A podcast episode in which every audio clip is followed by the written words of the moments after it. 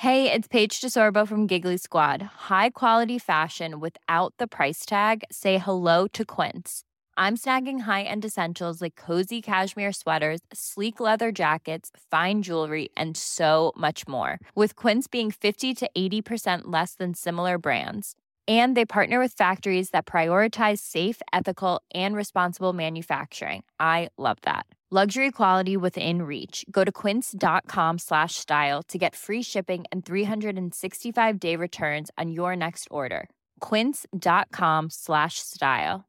Even on a budget, quality is non-negotiable. That's why Quince is the place to score high-end essentials at 50 to 80% less than similar brands. Get your hands on buttery soft cashmere sweaters from just 60 bucks, Italian leather jackets, and so much more. And the best part about Quince, they exclusively partner with factories committed to safe, ethical, and responsible manufacturing. Elevate your style without the elevated price tag with Quince. Go to quince.com slash upgrade for free shipping and 365-day returns.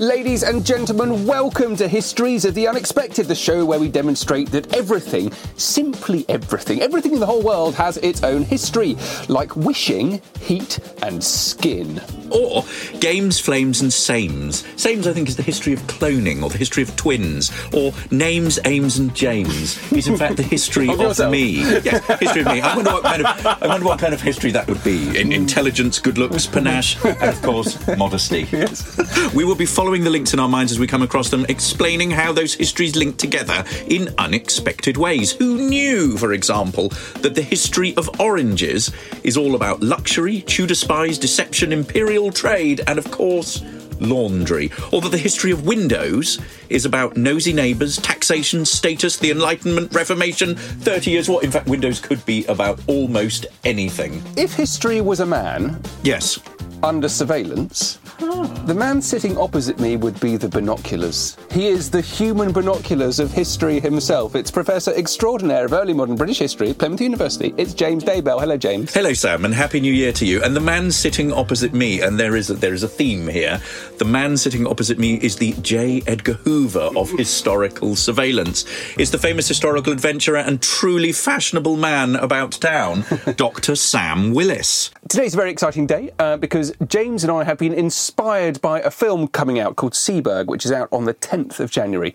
And we have been um, inspired to do a podcast on truth and lies. We It's- certainly have. It's something that I've been wanting to do for a, for a long, long time, actually. We touch on it on some of our other stuff. Um, we did a podcast on surveillance. We've done No, stu- we we've, did, we did we've- a podcast on. We've talked about news. We've Yeah. talked about uh, secret codes. Yeah. And things like that. Um, but yes, absolutely brilliant film. Lead character is Kristen Stewart, she of Twilight fame. Mm-hmm. Uh, we love the Twilight saga. It's a biopic of US actress Jean Seberg, uh, who is an absolutely fascinating character. Um, she's basically a complete unknown and wins a talent drive in the US. So Hollywood is looking for new stars. She rises to incredible fame. She becomes the doyen of new wave um, French uh, film. From a very ropey start as From, well. a, from a very ropey start, Yeah. yeah. She um, her first film uh, that she wins the competition for, uh, Saint Joan, which is a life of um, of Joan of Arc, gets panned. But then she goes, you know, she has this sort of meteoric rise, becomes a household name, and the film focuses on a particular part of her life when she becomes involved with the Black Power movement. Um, she's been a sympathiser of civil rights in the US uh, from a very early age. Um, she joined the NAACP aged 14. She gave money um, to programs that were connected to black schools. And she gets involved with uh, a character called um, Hakim Jamal. And through this, she gets involved with the Black Panthers. She starts um, giving them money, so sponsoring them. And at this point, the FBI get interested. So they pick her up from a, a sort of a phone call that she has with one of the Black Panther uh, leaders. Um, and according to the FBI director, uh, Hoover, uh, she's deemed to be a threat to the protective organs of the body politic. Mm. And so, what entails is a full wire and um, sort of tap of her. Yeah. And so, so the film is about it's about surveillance of her. It's it's it's also, and this is what led us to think about truth and lies. There is also the way in which the FBI use the evidence against her and distort it in order to tarnish her name and rubbish her in the public eye. And what we see after that is a sort of psychological disintegration of her. And and and really this is a sort of springboard for looking at all sorts of histories. All sorts of histories. I mean, I think one of the, the most interesting aspects of this is is is the surveillance aspect of it. So the first question is to find out exactly what is going on. Yeah. Um, so it's to find out the truth of what's going on, um, to see how far she is involved in um, in funding these radical Black Power movements, and then manipulating that knowledge, um, deciding whether truth is going to be more effective or lies is going to be more effective in the press. And so she's caught in this web of, of, of truth and lies being manipulated by someone else. So yeah, there, there, are there are so many different ways, but I, I think we can look at it. But I think the key point is to say that Seberg as a film is a fantastic example of how you can study truth and lies at a particular moment in time. So it's in America and it's in the 1960s. Yeah, and it's um, uh, it's it's when. I mean, Hoover's been in charge of the FBI for some time, for 30 years or so. Yeah, He's yeah. approaching the end of his tenure. He knows exactly what's going on. He's flexed his powers, his muscles beyond anything anyone's ever done before. So it, it really made me realise that you can you can study truth and lies at any moment in history, and this is a single example of it. It is, um, but what, what's fascinating about it is that looking at it as a film, the film is itself not history. So there are certain sort of distortions of, of truth. So you shouldn't look at film, you know, simply as a historical document. You know, there are inaccuracies, but as historians, we can we can overlook that. Yeah. I mean, in some ways, the film is interesting for what it tells us about our own society today. And the reason that this film is being produced is because of a public interest in truth. You know, we've got the sort of whole sort of Trump fake news thing, but also surveillance, Yeah. uh, and also the um, uh, Black Lives Matter. Yeah. You know, big sort of um, campaign in America, and in fact, this film is brought to us by the team, the directorial and cinematography team that did Black Panther. Yeah. So, so Black Power uh, and, and civil rights is absolutely breathing through this. It's a wonderful sort of. I was trying to think about how I would characterize it as a movie.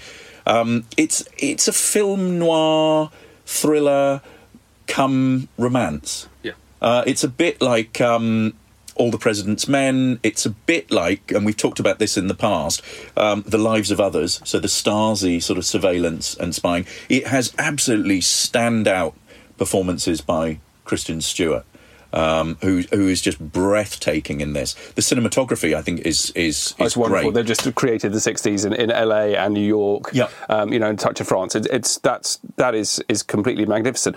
Um, so one point is that w- w- we're we're in this age where all of these themes are important to us now, but they were also crucially important in the '60s, and there is a strong Yes. parallel there. Yeah, yeah, absolutely. And I think that's that's a key kind of window into history to say, if you're interested in this, it help, if you're interested in this part of history, then have a look around you. It'll help you understand what's going on today, and vice versa. If you're Yeah. interested in what's going on today, you can go back to the '60s and you can look Yeah, at all of these themes of truth, lies, surveillance, racism.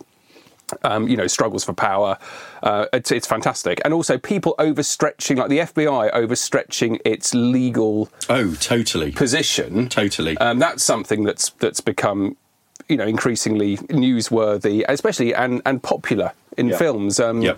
I saw the film Vice recently, which has got Christian Bale who um, plays Dick Cheney, um, and it's a similar. I haven't seen that. It's a, it's fantastic. It's a similar study of, of how someone flexes their muscles and Yeah. and breaks laws and and um, changes the kind of the format of what is what is acceptable, what is possible, and there's a there's a legal reaction to it as well. And in that respect, it's very similar there. I mean, what, what I think is is fascinating here is the way in which in which what you have is is surveillance institutionalized into a series of bodies like the FBI, and so it just becomes an endemic part of American society. And you know, it's not only to it's not only to eavesdrop on foreign powers, but actually to eavesdrop on what they see as political radicals within the country and to actually neutralize them. And and what's fascinating is that it's not just the It's very Stasi like, isn't it? It's really Stasi like, but it's not Yeah. just black power that they're after. They're after feminists, communists, anti Vietnam people, uh, civil rights, black power. You've got Martin Luther King being spied on, uh, the Nation of Islam, the Black Panther movement, the American Indian movement as well. You know, are all being spied on. And and um, and, G- and then the, the, that information is being used as a and inf- disinformation. yes, as disinformation, and they infiltrate these gangs. They use false news. They use false stories. They use intimidation. Um, you know, there, there there is a sort of a degree to which they are absolutely perverting their cause. There's a great quote from the FBI, one of the FBI officers in this, and it says, "Our job is to cause her embarrassment and to cheapen her image in the eyes of the public." yeah, It's unbelievably sinister.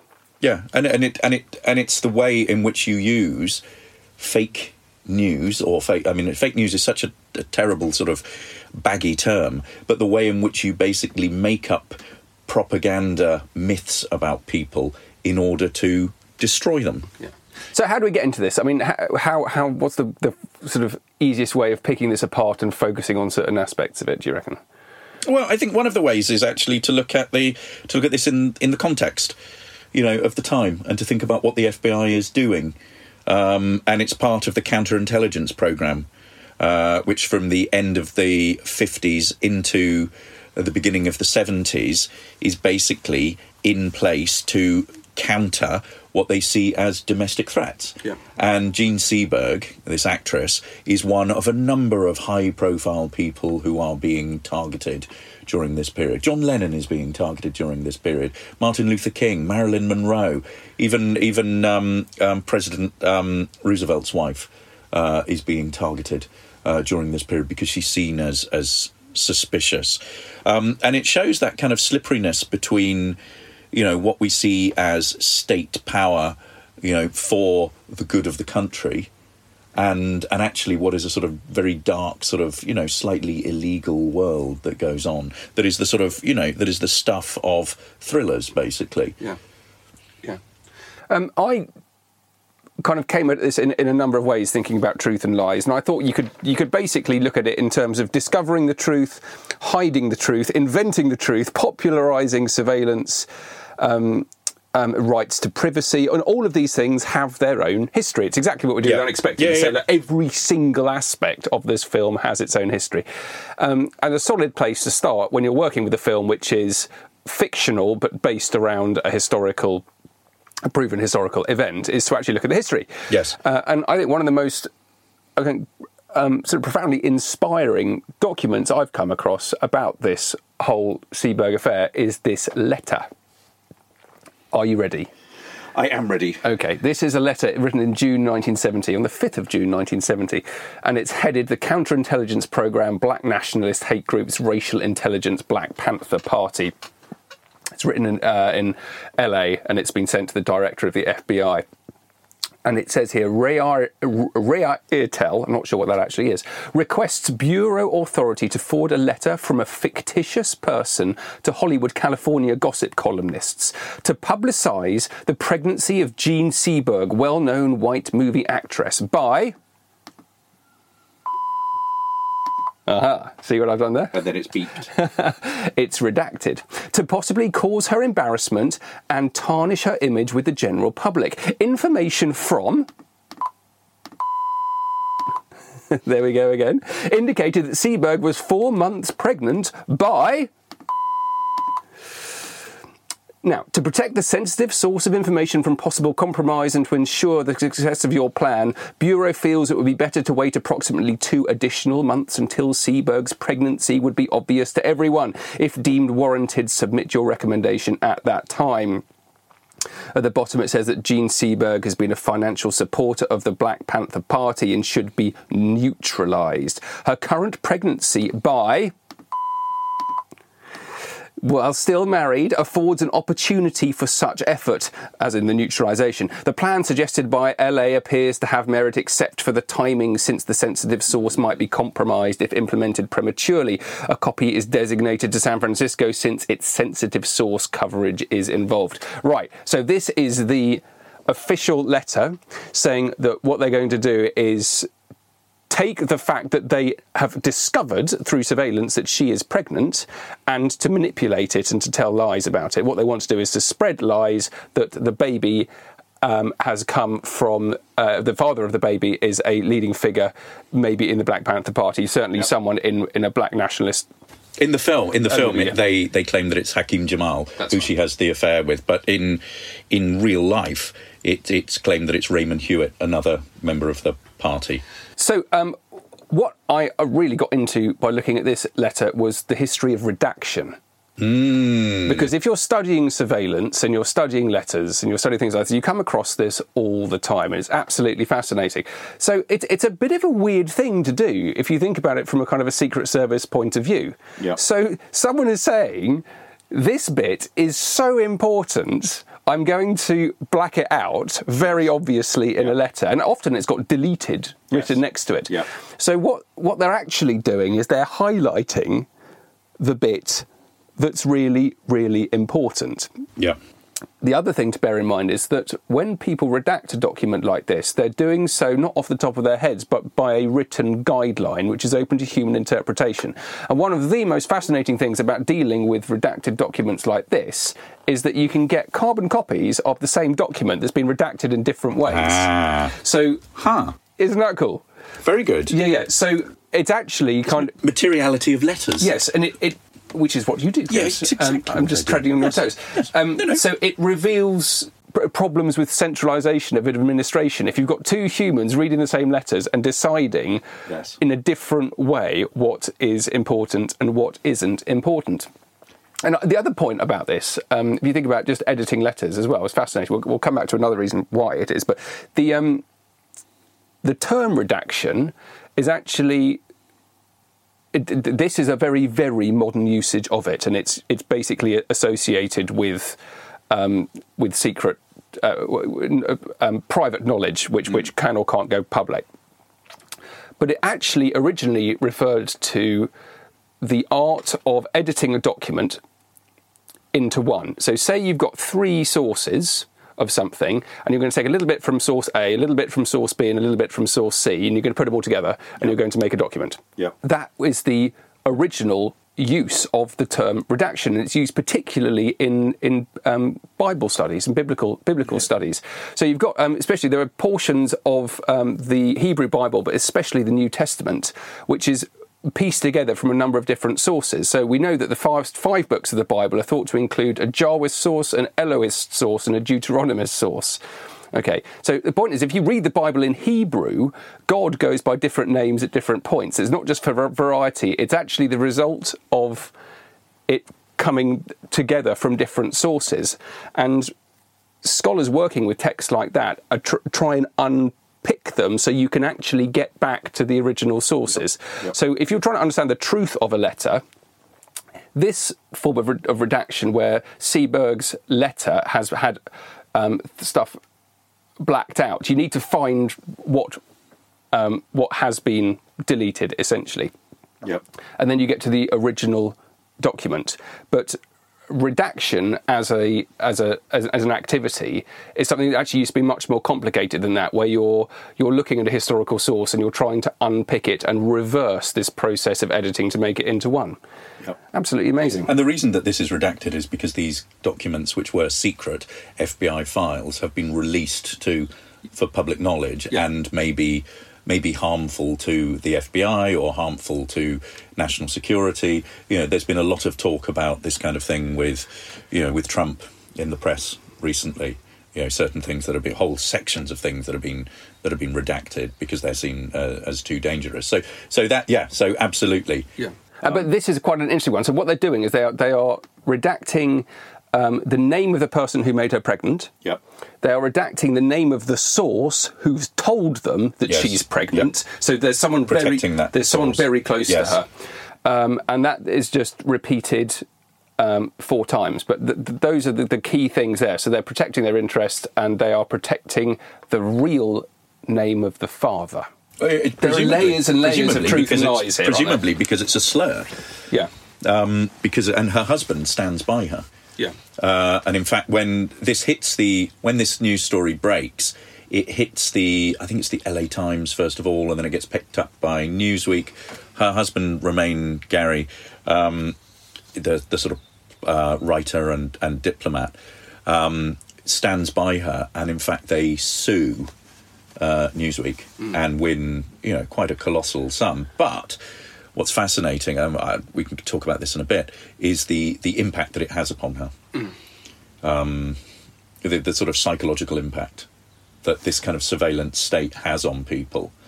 Um, that it they, that it is seen as something that is innately repressive, and and in the film, um, in the film, and what is fascinating is the deeply personal response of her. It's the impact that this has upon her and her psychological sort of downfall. Yeah. It does. It doesn't go on to her later pr- possible suicide nine years later, but certainly um, she loses her. She miscarries. Yeah, yeah. Uh, after this, There's, uh, one of the interesting things about it is there's, uh, you know, it actually reveals the lie to sticks and stones may break my bones, Yes, but words will never hurt me. yes. So This is a Yes, fundamental totally. proof that that's completely untrue. And if there's, if you want evidence of the unbelievable b- power of words, Yes. then this is it. yes. This So if, if people it. wanted to see this film, um, when, when's it out, Sam? 10th, 10th of January. 10th of January. So you should all rush to your local cinema uh, or film uh, film monger uh, and and see it. It's a great it's a great film, and I, I I wonder whether the reason that it's being released now is because it's Oscar season. I wouldn't be at all surprised if um, if Stewart was Oscar nominated for this. Where are you going to go next? Where am I going to go next? Well, I'm going to go. Um, I was going to go in all sorts of ways, um, but I'm I'm going to go to this idea of fake news, Yep. um, and I'm going to take us back to the Renaissance period. So in the film, this is the the, the, the fake news they leak is that Seberg is pregnant by a leading member of um, Yeah. one of the Black Power, power groups. There we are. Take that. So, um, because I think I think there is a very long history of um, of lying for state purposes, um, and you know it's very much in the news nowadays because Donald Trump um, has coined the term fake news, the lying press, the lying media, to denigrate anyone who is anti him.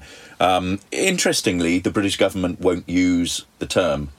Um, and from a few years ago, wouldn't use the term because it's so distorted. Because it can basically mean anything from a mistake all the way through to um, international espionage by foreign powers in order to destabilize democracy. Um, you know, which allegedly we see with the tampering in the U.S. election.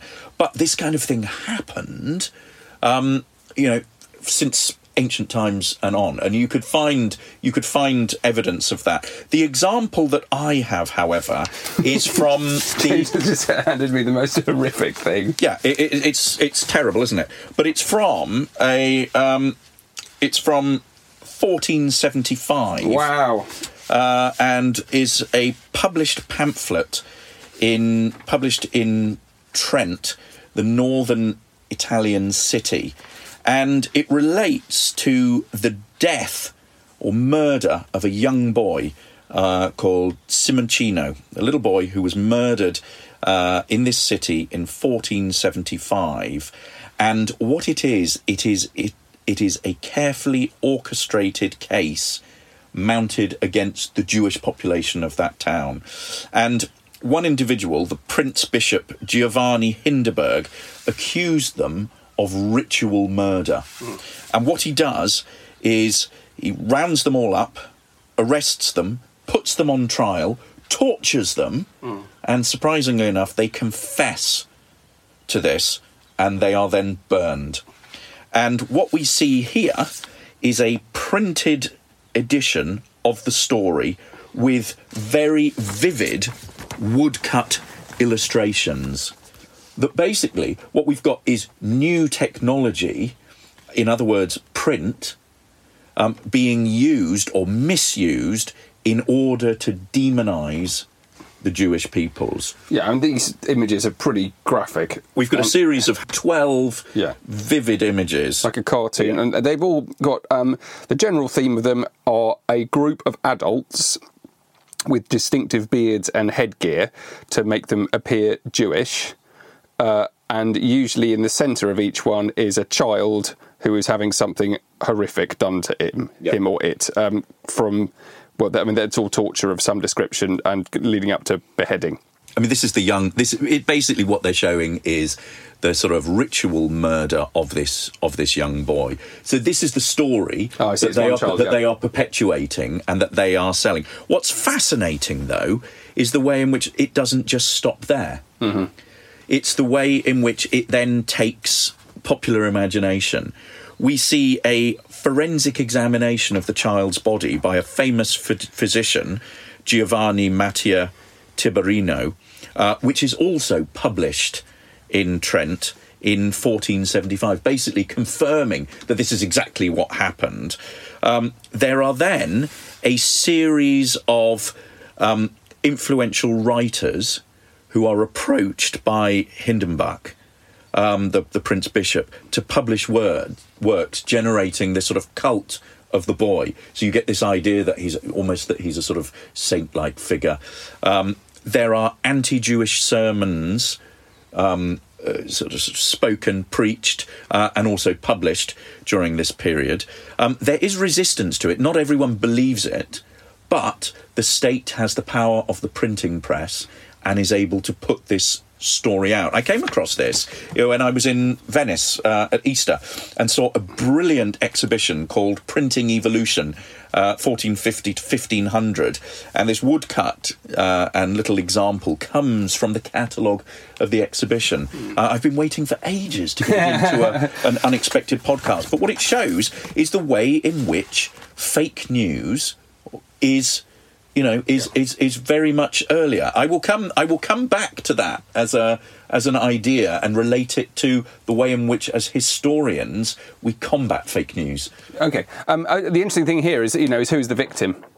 The, his, the victims is really interesting. So, Yes. so you, you you might think that um, you've got the the child who is obviously being ritually murdered in one, two, three, four, not in twelve horrific ways or steps of of murder. Yeah. Um, but you know, it's actually the Jewish.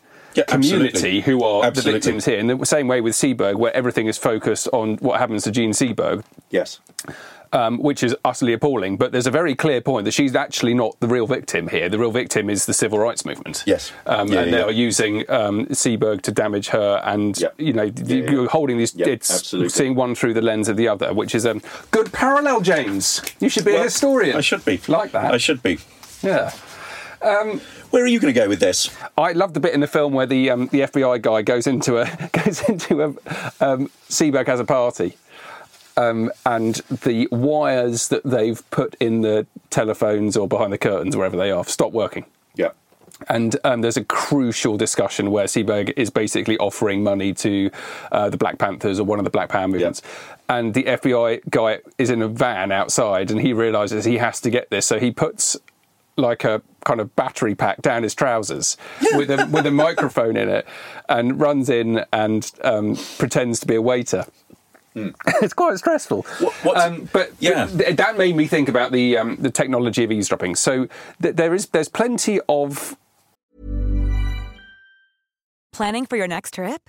Elevate your travel style with Quince. Quince has all the jet setting essentials you'll want for your next getaway, like European linen, premium luggage options, buttery soft Italian leather bags, and so much more. And is all priced at 50 to 80% less than similar brands. Plus, Quince only works with factories that use safe and ethical manufacturing practices. Pack your bags with high-quality essentials you'll be wearing for vacations to come with Quince. Go to quince.com/pack for free shipping and 365-day returns. The living room is where you make life's most beautiful memories. But your sofa shouldn't be the one remembering them. The new life resistant, high performance furniture collection from Ashley is designed to withstand all the spills, slip ups, and muddy paws that come with the best parts of life. Ashley high performance sofas and recliners are soft, on trend, and easy to clean. Shop the high performance furniture in store or online at Ashley.com. Ashley, for the love of home. Stuff going on here about observing. There's lots of photographs being taken. There's lots of peering through binoculars. These beautiful kind of 1960s thing. I love love the. Um, Yeah, there's yeah. a telescope he uses, and you can see it's like an original with a lovely lens. Um, so also able to also able to pick up sound. Yes, so the observation is part of Yeah. it, but actually, uh, the the main theme that runs through it is audio surveillance, Yes. which has its own history, of course. Yes. Um, and you could go into this in all sorts of, of fascinating ways. Um, the first one that struck me, of course, is our Tudor examples that we use in our show, in our, our live show on the Tudors, with, with people Ah, listening, eavesdropping. eavesdropping and listening Yes. through windows. Yes, so it's over. It's o. It's Yeah. basically. I mean, and totalitarian regimes as well would have spies out simply listening to what people were saying. And in former times, when there aren't these complicated technologies that allow you to record and eavesdrop remotely, um, people would literally sit there and record by hand. Yeah. Yeah. There's a great example. It was at 1566 when Edward Godfrey is sitting in his window, Yes. minding his own business. Yes. And then um, Anne Parry, who his neighbour, comes out and starts ranting in the street about a really good friend of his, Alice Pickering. And he writes everything down. He's like, whoa, whoa, what's going on here? And then later on, um, Alice Pickering uses the notes that Edward Godfrey took in court. Yeah. So that's how we know about it now. It's an example of how, how we can recreate examples of Tudor eavesdropping, whatever it might be. Also, it's interesting because what you have is a climate of surveillance. Ah, you know, the, okay. the, the Tudor state is a is a surveillance state, so people are listening and watching, and it's not just they're listening. Um, to it's not just about foreign powers that they're distrustful of. It is actually about it's it's about political enemies within, but also that's eavesdropping on people's everyday behaviour. So it's the church policing people's social behaviour, and particularly around slander litigation, particularly around sexual crimes, so adultery and all of those kinds of things. So yeah, we got at the moment eh, with the Seberg, we got the FBI doing the policing, Yeah. but in the past it was the church, Yes. or it could have been the church, among others. Um, I did a little bit of looking into the um, the history of eavesdropping, and uh, Kelly M. Turner, at the turn of the 20th century, so early 1900s, invented something called the dictograph. Ooh. So when it when it was it's something that can pick up sound from a long distance away, um, but it only works with wires. So it's it's before wireless has kind of enabled a radio signal to, to, to actually send what's going on. So you can put a box in a room, and then you can have a wire running into another room. And you can sit there and you can listen in detail to what's being said. Uh, and I love it. It was originally designed for as an office communication system. And very often with spyware, you have technology being designed for one thing, and someone goes, "Oh, hang on a minute, I've We got, can use I've, this got- I've got this." a properly Yes, good yes, yes. idea." So we know who invented it as. Um, as what was supposed to be office communication systems, or being able to transmit op- opera was what was another one. You could put your, put your opera box there, then you have a wire to another room, and everyone can hear it.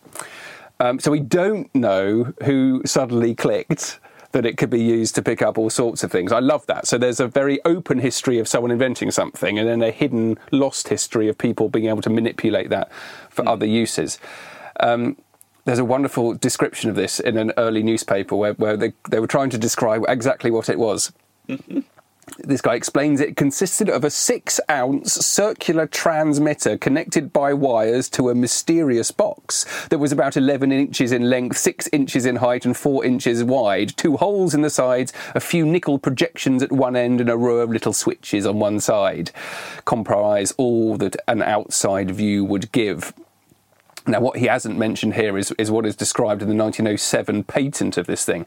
Um, it says that there's a kind of a microphone that consists of a carbon block with highly polished hemispherical cavities that were two thirds filled with half millimeter carbon balls. These rested loosely against a carbon diaphragm and vibrated in response to sound waves in the room. So it's a super, super sensitive microphone, and it's probably about the same size as a um, small suitcase. it's basically like a dictaphone. It's basically like a dictaphone that's Yes. wired to some people listening next Yes. door. One of the first uh, acknowledgements that it could be used for uh, listening in was that um, was for prisons. So the inventor himself said that prisoners talk a good deal among themselves and to each other when they are in their cells, I am told. The warden would be able to hear their faintest whispers, which might be useful on occasions. Um, others realised that it could go all sorts of ways. There's a lovely poem here from 1912. It's a poem by Lurana Sheldon, great name, in the New York Times. When a fellow's gone a courting in the good old fashioned way and has got right down to business as regards his wedding day, when he's on his knees and popping, it's not nice to hear a laugh and to know that someone's got him on a pesky dictograph.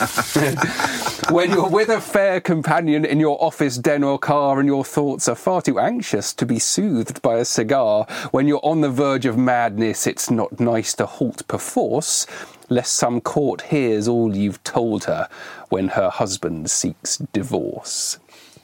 So it's good, such a good poem. So it's being used by private eyes to spy on Yes, people as well. yes, and they realise that actually one of the key things here it's um, it's what humans are actually brilliant at, and it's at having sex with each other, which is Yes. a key thing that comes into the Seberg film, Yes, and it's the yes. one way they really start manipulating her Yeah. when they realise she's having a physical relationship Yeah, yeah, with yeah. um, with with Hakim Yeah. Jamal as it's presented Yeah, yeah, yeah. in the film. People realise there are problems with it, and that blood and fingerprints are much more accurate. So the judges start throwing this out from uh, court cases on the basis it's hearsay. There's no kind of proof until they work out they need to actually record the voices. But then there's a problem of um, transcription, which I think is fascinating. So one of the things in this in the in the in the film is that all of the audio comes through pretty clear. They have a bit of trouble at the beginning when there's a road nearby, but it's all very clear and it's it's it's kind of well heard. But the early dictograph stuff, um, you got the problem of people having to just, just transcribe it, and you lose so much sense. Um, in, well, a, you've got to be able to hear it, so that if, if Yep. there's not um, distractive noises, but it's the ability to write down human language, uh, uh, which I think is fascinating. So there's a history of transcription here. So I could say, for example, James, I love your shirt. Thank you. It's beautifully ironed. Yeah. Now, Not. Isn't your shirt beautifully ironed? Yes. For example, uh, clearly is not beautifully ironed. No, no, no. Um, but if you read that in a transcription, be like, oh, commenting on how James was turned out very smartly dressed to, um, to to record, his Hmm. record in podcast his on, on truth and lies. Yes. Um, which I thought was fascinating. So just because there are transcriptions of it doesn't, in any stretch, mean that the transcription is accurate, um, because you can have mishear words, obviously, or that they've caught the sense, the very subtle sense of exactly what's going on. And you also need to remember that the people are listening in and they're not seeing it, and body language is hugely important. yes. Because I could say, James, I really like you. You don't want to see what you don't want to know what he did. Yes. But do you know what I mean? Yeah, so yeah. someone listening to our Stick conversation at me like that, so. would, um, would would not get it. So Yeah. there are problems with audio surveillance, and that meant that there are problems with the legality of it in court, the accuracy of it in court. There's a whole history of allowing audio surveillance to be in court, and and it's also to do with intrusion. So I can hear what's going on in this room because I'm in it. Yeah. But I had a dictograph. I could be downstairs Yeah. um, or I could be outside, but that means I haven't been given a legal right to enter the property. Yes. So, does it count as evidence that I can use in court, or do I need to have a warrant to be able to? Uh, wh- where's private? Where's your private space? What's your private space, Yeah, and yeah. what can I or can't I get into? And this and this is what's so interesting about the FBI in this case. They are riding roughshod over all of that. A a they don't care about the truth. They are they are making things up in order to uh, you know dis- simply destroy, disrupt, neutralize, harm people, uh, and they don't care about the legality. I mean, this is expressed, you know, shown quite well in the film, where they just basically break into uh, Seberg's uh, hotel room uh, and and kill her dog. yes, Uh, which is that's quite- really quite sort of, shocking. you know, really, really, really shocking. Um, no, I mean that that absolutely fascinating. Yeah. So the low, my point is, is that even if you just look at that one aspect of it, okay, you've got the technology of listening, but then, which I thought was fascinating, it's the legal ramifications legal- of it, yeah. and then the ethical ramifications Yes. of it. So, so yeah. what's private, what isn't private, and the most common example of people intruding on your private space now is people having, ironically, it's probably in cinemas. Yes. So it's people having a conversation on their phone in the cinema. You can't do that. No. Um, but you know, in the past, where when how do they, does this concept and the idea of private space develop? And that's how all of this links to phone boxes. Yes. So you know, if you've got a phone box in the street, so someone can have a private conversation. Audio space Yeah, yeah. is contained, isn't it? Yeah. The church committee that are tasked to look into the activities of the FBI publish in the early 70s uh, their final report where they they make pretty harsh judgment on the kind of activities that have been put forward by the counterintelligence program. And I'll give you a quote here. Too many people have been spied upon by too many government agencies, and too much information has been illegally collected. The government has often undertaken the secret surveillance of citizens on the basis of their political beliefs, even when those beliefs pose no threat of violence or illegal acts on behalf of a hostile foreign power. The government, operating primarily through secret and biased informants, but also using other intrusive techniques such as wiretaps, microphone bu- bugs, surreptitious mail opening, and break ins, has swept in vast amounts of information about the personalised views and associations of American citizens. Investigations of groups deemed potentially dangerous, and even groups suspected of associating with potentially dangerous organisations, so um, Seberg, have continued for decades despite the fact that those groups did not engage in unlawful activity. Having said that, it's I imagine it still continues today Yeah. throughout the US. Yeah. Now I'm going to take us in a. Do you have any more on this? Uh, no, no, no. It's all you can you can move on. I could talk for hours on this. I'm going to take us in a in a slightly different direction, which is about what do we do with this kind of misinformation, and I will argue we need to become historians. Oh, nice. um, because effectively this is what historians have been trained to do forever. You know, they are constantly looking at at bias and objectivity and how things are produced, and at a time when we've got so much misinformation around there, the kind of skills that you have as historians are incredibly useful. But also, it's something that librarians are up on. Uh, and information specialists. Have a look at this poster here, which is from the International Society of Librarians and International Specialists. How to spot fake news. Oh, like it. Consider the source. Um, read beyond. Headlines can be outrageous. Find out what actually is going on. Check the author, supporting sources. Where did the evidence come from? Check the date. Uh, check your biases. Consider your own judgment. That's good. Ask the experts. And then the best one of all is: Is it a joke? Yeah, exactly. So important. You know, it could, might be so outlandish. It might be satire. Um, that's really interesting, isn't it? Because one of the problems historians have is identifying jokes in the past. Yeah. You have something completely outlandish and you've just miss the context. Like actually, Satire. someone's someone's Yeah. rolling in laughter Yeah. here. But I mean, it, but it's important about how the role of history within the curriculum, within schools, within universities, within broader society, and not the kind of popular history, but actually the nuts and bolts of how you put history together is so important. In in Finland. They have a nationwide multi level program to actually teach society how to spot fake news. Yeah.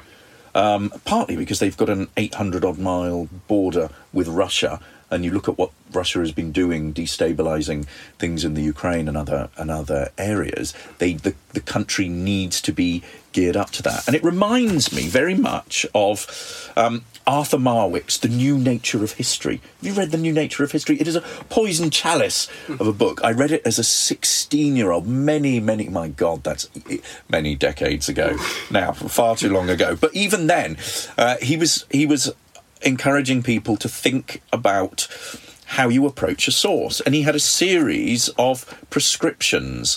Whenever you looked at any source, one, is the source authentic? Is it purport is it what it purports to be? Number two, when exactly was the source produced? What's its date? How close to the date to the date of the events to which it relates?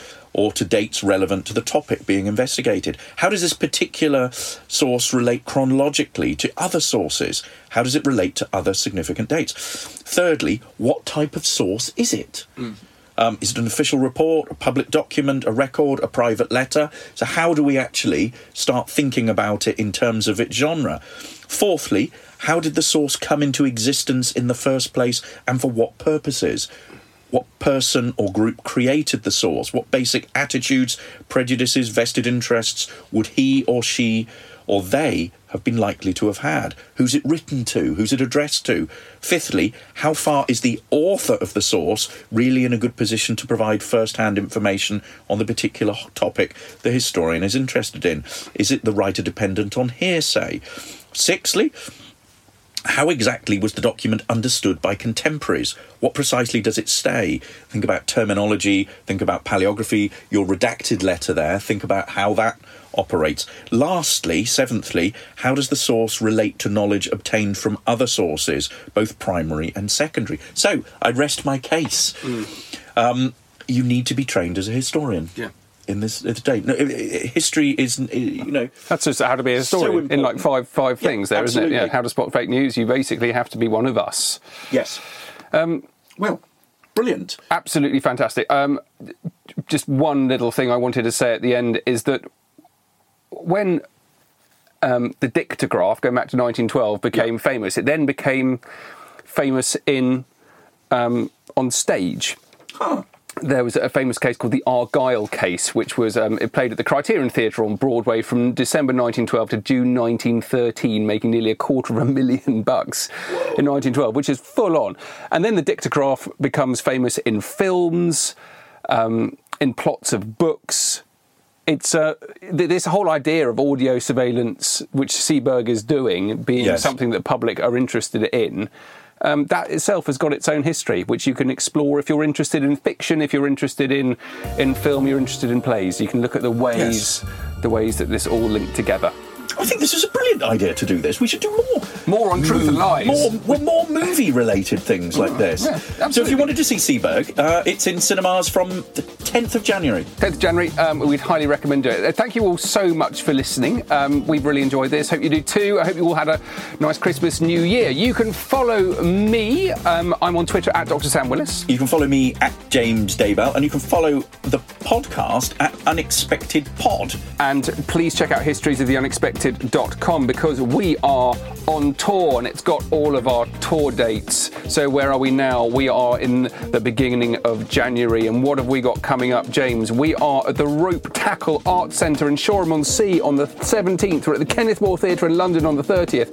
Crediton Arts Centre the 31st of January. Then we're back to London on the 2nd of February. Back down to Devon uh, to Calstock Arts on the 7th and a few more gigs. But those are the upcoming ones. We've got two shows on tour, our original live show, and now one on the Tudors. Which is brilliant. Absolutely fantastic. So um, do check that out and do please And we're coming to Scotland. come and see it us live. We're coming to We're Scotland. coming to Scotland, We're doing a Glasgow Scottish and Glasgow and Aberdeen, because people said come north of the border and Yeah. we will be there. James and I live in Devon, so we can also go to Yes. Manchester, which counts Yes. as north of the Yes, border. yes. I'm a bit frightened.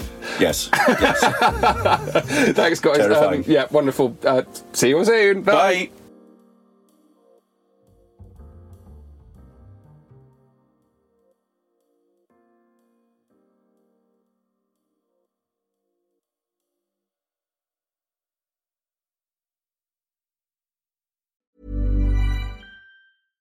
Even when we're on a budget, we still deserve nice things. Quince is a place to scoop up stunning high-end goods for 50 to 80% less than similar brands. They have buttery soft cashmere sweaters starting at $50, luxurious Italian leather bags, and so much more. Plus, Quince only works with factories that use safe, ethical, and responsible manufacturing. Get the high-end goods you'll love without the high price tag with Quince. Go to quince.com slash style for free shipping and 365-day returns. Whether you're a morning person or a bedtime procrastinator, everyone deserves a mattress that works for their style. And you'll find the best mattress for you at Ashley. The new Tempur-Adapt collection at Ashley brings you one of a kind body conforming technology, making every sleep tailored to be your best. The collection also features cool to the touch covers and motion absorption to help minimize sleep disruptions from partners, pets, or kids. Shop the all new Tempur-Adapt collection at Ashley in store or online at ashley.com. Ashley, for the love of home.